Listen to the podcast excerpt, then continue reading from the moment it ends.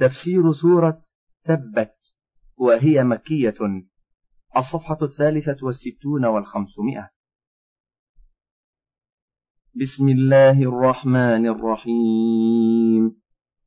تبت يدا أبي لهب وتب ما أغنى عنه ماله وما كسب. سيصلى نارا ذات لهب. وامرأته حمالة الحطب في جيدها حبل من مسد.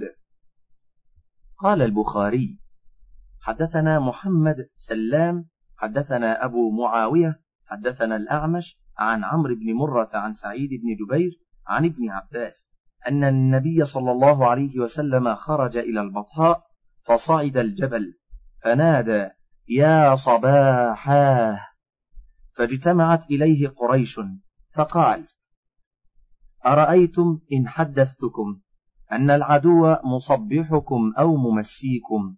أكنتم تصدقوني؟ قالوا نعم. قال فإني نذير لكم بين يدي عذاب شديد. فقال أبو لهب ألهذا جمعتنا؟ تبا لك.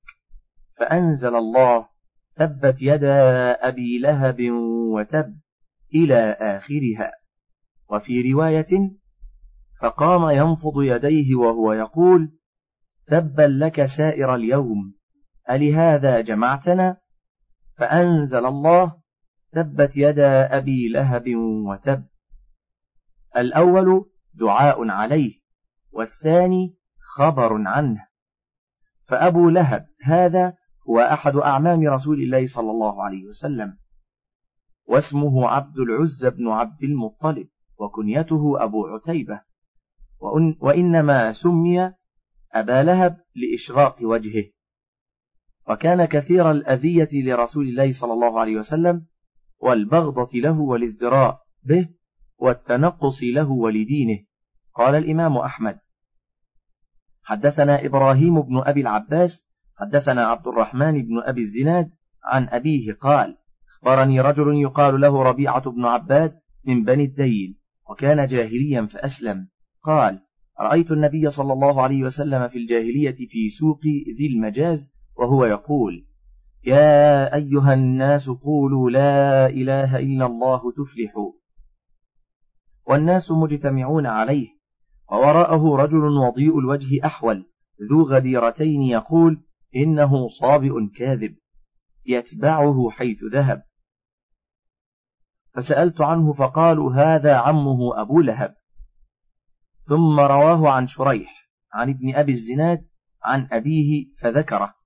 قال أبو الزناد قلت لربيعة كنت يومئذ صغيرا. قال لا والله إني يومئذ لأعقل إني أزفر القربة. تفرد به أحمد. إني أزفر القربة تفرد به أحمد. وقال محمد بن إسحاق حدثني حسين بن عبد الله بن عبيد الله بن عباس.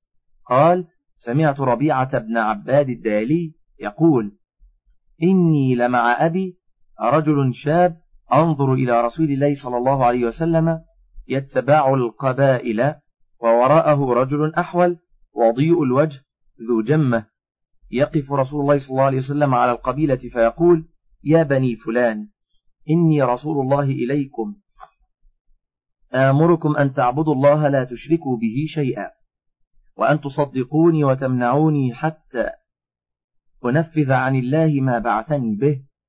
وإذا فرغ من مقالته قال الآخر من خلفه يا بني فلان هذا يريد منكم أن تسلخوا اللات والعزى وحلفاءكم من الجن من بني مالك بن أقيش إلى ما جاء به من البدعة والضلالة. فلا تسمعوا له ولا تتبعوه. فقلت لأبي من هذا؟ قال عمه أبو لهب. رواه أحمد أيضا والطبراني بهذا اللفظ. فقوله تعالى تبت يدا أبي لهب أي خسرت وخابت وضل عمله وسعيه. وتب أي وقد تب تحقق خسارته وهلاكه. وقوله تعالى ما أغنى عنه ماله وما كسب قال ابن عباس وغيره وما كسب يعني ولده وروي عن عائشة ومجاهد وعطاء والحسن وابن سيرين مثله. وذكر عن ابن مسعود أن رسول الله صلى الله عليه وسلم لما دعا قومه إلى الإيمان قال أبو لهب إن كان ما يقول ابن أخي حقا فإني أفتدي نفسي يوم القيامة من العذاب بمالي وولدي. فأنزل الله تعالى ما أغنى عنه ماله وما كسب. وقوله تعالى سيصلى نارا ذات لهب أي ذات شرر ولهب وإحراق شديد. وامرأته حمالة الحطب. وكانت زوجته من سادات نساء قريش وهي أم جميل. واسمها أروى بنت حرب بن أمية وهي أخت أبي سفيان. وكانت عونا لزوجها على كفره وجحوده وعناده. فلهذا تكون يوم القيامة عونا عليه في عذابه في نار جهنم. ولهذا قال تعالى حمالة الحطب في جيدها حبل من مسد يعني تحمل الحطب فتلقي على زوجها ليزداد على ما هو فيه وهي مهيئة لذلك مستعدة له. في جيدها حبل من مسد قال مجاهد وعروة من مسد النار. وعن مجاهد وعكرمة والحسن وقتادة والثوري والسدي حمالة الحطب كانت تمشي بالنميمة واختاره ابن جرير. وقال العوفي عن ابن عباس وعطية الجدلي والضحاك وابن زيد. كانت تضع الشوك في طريق رسول الله صلى الله عليه وسلم. قال ابن جرير وقيل كانت تعير النبي صلى الله تعير النبي صلى الله عليه وسلم بالفقر وكانت تحتطب فعيرت بذلك. كذا حكاه ولم يعزه إلى أحد والصحيح الأول. والله أعلم. قال سعيد بن المسيب كانت لها قلادة فاخرة. فقالت لأنفقنها في عداوة محمد. يعني فأعقبها الله منها حبلا في جيدها من مسد النار. وقال ابن جرير حدثنا أبو كريب حدثنا وكيع عن سليم مولى الشعبي عن الشعبي قال المسد الليف. وقال عروة بن الزبير المسد سلسلة ذرعها سبعون ذراعا. وعن الثوري هو قلادة من نار طولها سبعون ذراعا. وقال الجوهري المسد الليف. والمسد أيضا حبل من ليف أو خوص وقد يكون من جلود الإبل أو أوبارها. ومسدت الحبل أمسده مسدا إذا أجدت فتلة. وقال مجاهد في جيدها حبل من مسد أي فوق من حديد. ألا ترى أن العرب يسمون البكرة مسدا؟ وقال ابن أبي حاتم حدثنا أبي وأبو زرعة قال حدثنا عبد الله بن الزبير الحميدي حدثنا سفيان وحدثنا الوليد بن كثير عن أبي بدرس عن أسماء بنت أبي بكر قالت لما نزلت تبت يدا أبي لهب أقبلت العوراء أم جميل بنت حرب ولها ولولة وفي يدها فهر وهي تقول مذمما أبينا ودينه قلينا وأمره عصينا. ورسول الله صلى الله عليه وسلم جالس في المسجد. ومعه أبو بكر. فلما رآها أبو بكر قال يا رسول الله قد أقبلت وأنا أخاف عليك أن تراك. فقال رسول الله صلى الله عليه وسلم إنها لن تراني. وقرأ قرآنا يعتصم به. كما قال تعالى وإذا قرأت القرآن جعلنا بينك وبين الذين لا يؤمنون بالآخرة حجابا مستورا. فأقبلت حتى وقفت على أبي بكر ولم تر رسول الله صلى الله عليه وسلم. فقالت يا أبا بكر إني أخبرت أن صاحبك هجاني. قال لا ورب هذا البيت ما هجاك؟ فولت وهي تقول قد علمت قريش أني ابنة سيدها. قال وقال الوليد في حديثه أو غيره فعثرت أم جميل في مرطها وهي تطوف بالبيت فقالت تعس مذمم. فقالت أم حكيم بنت عبد المطلب إني لحصان فما أكلم وثقاف فما أعلم وكلتانا من بني العم وقريش بعد أعلم. وقال الحافظ أبو بكر, أبو بكر البزار حدثنا إبراهيم بن سعيد وأحمد بن إسحاق قال حدثنا أبو أحمد حدثنا عبد السلام بن حرب عن عطاء بن السائب عن سعيد بن جبير عن ابن عباس قال لما نزلت ثبت يد أبي لهب جاءت امرأة أبي لهب ورسول الله صلى الله عليه وسلم جالس ومعه أبو بكر فقال له أبو بكر لو تنحيت لا تؤذيك بشيء.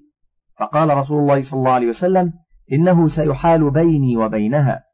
فأقبلت حتى وقفت على أبي بكر فقالت يا أبا بكر هجانا صاحبك.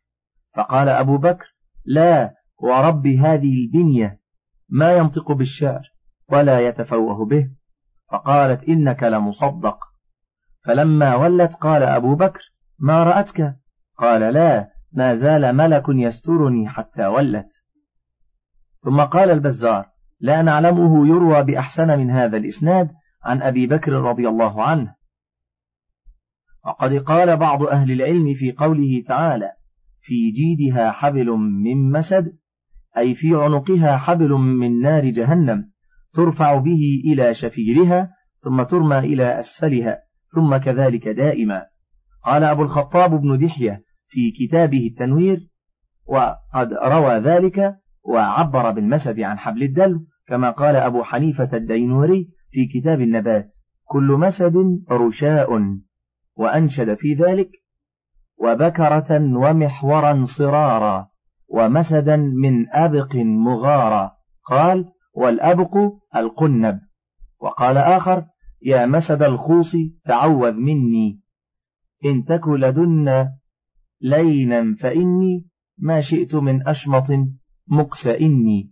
قال العلماء وفي هذه السورة معجزة ظاهرة ودليل واضح على النبوة فإنه منذ نزل قوله تعالى سيصلى نارا ذات لهب وامرأته حمالة الحطب في جيدها حبل من مسد فأخبر عنهما بالشقاء وعدم الإيمان. لم يقيض لهما أن يؤمنا ولا واحد منهما لا باطنا ولا ظاهرا لا مسرا ولا معلنا. فكان هذا من أقوى الأدلة الباهرة الباطنة على النبوة الظاهرة. آخر تفسير السورة ولله الحمد والمنة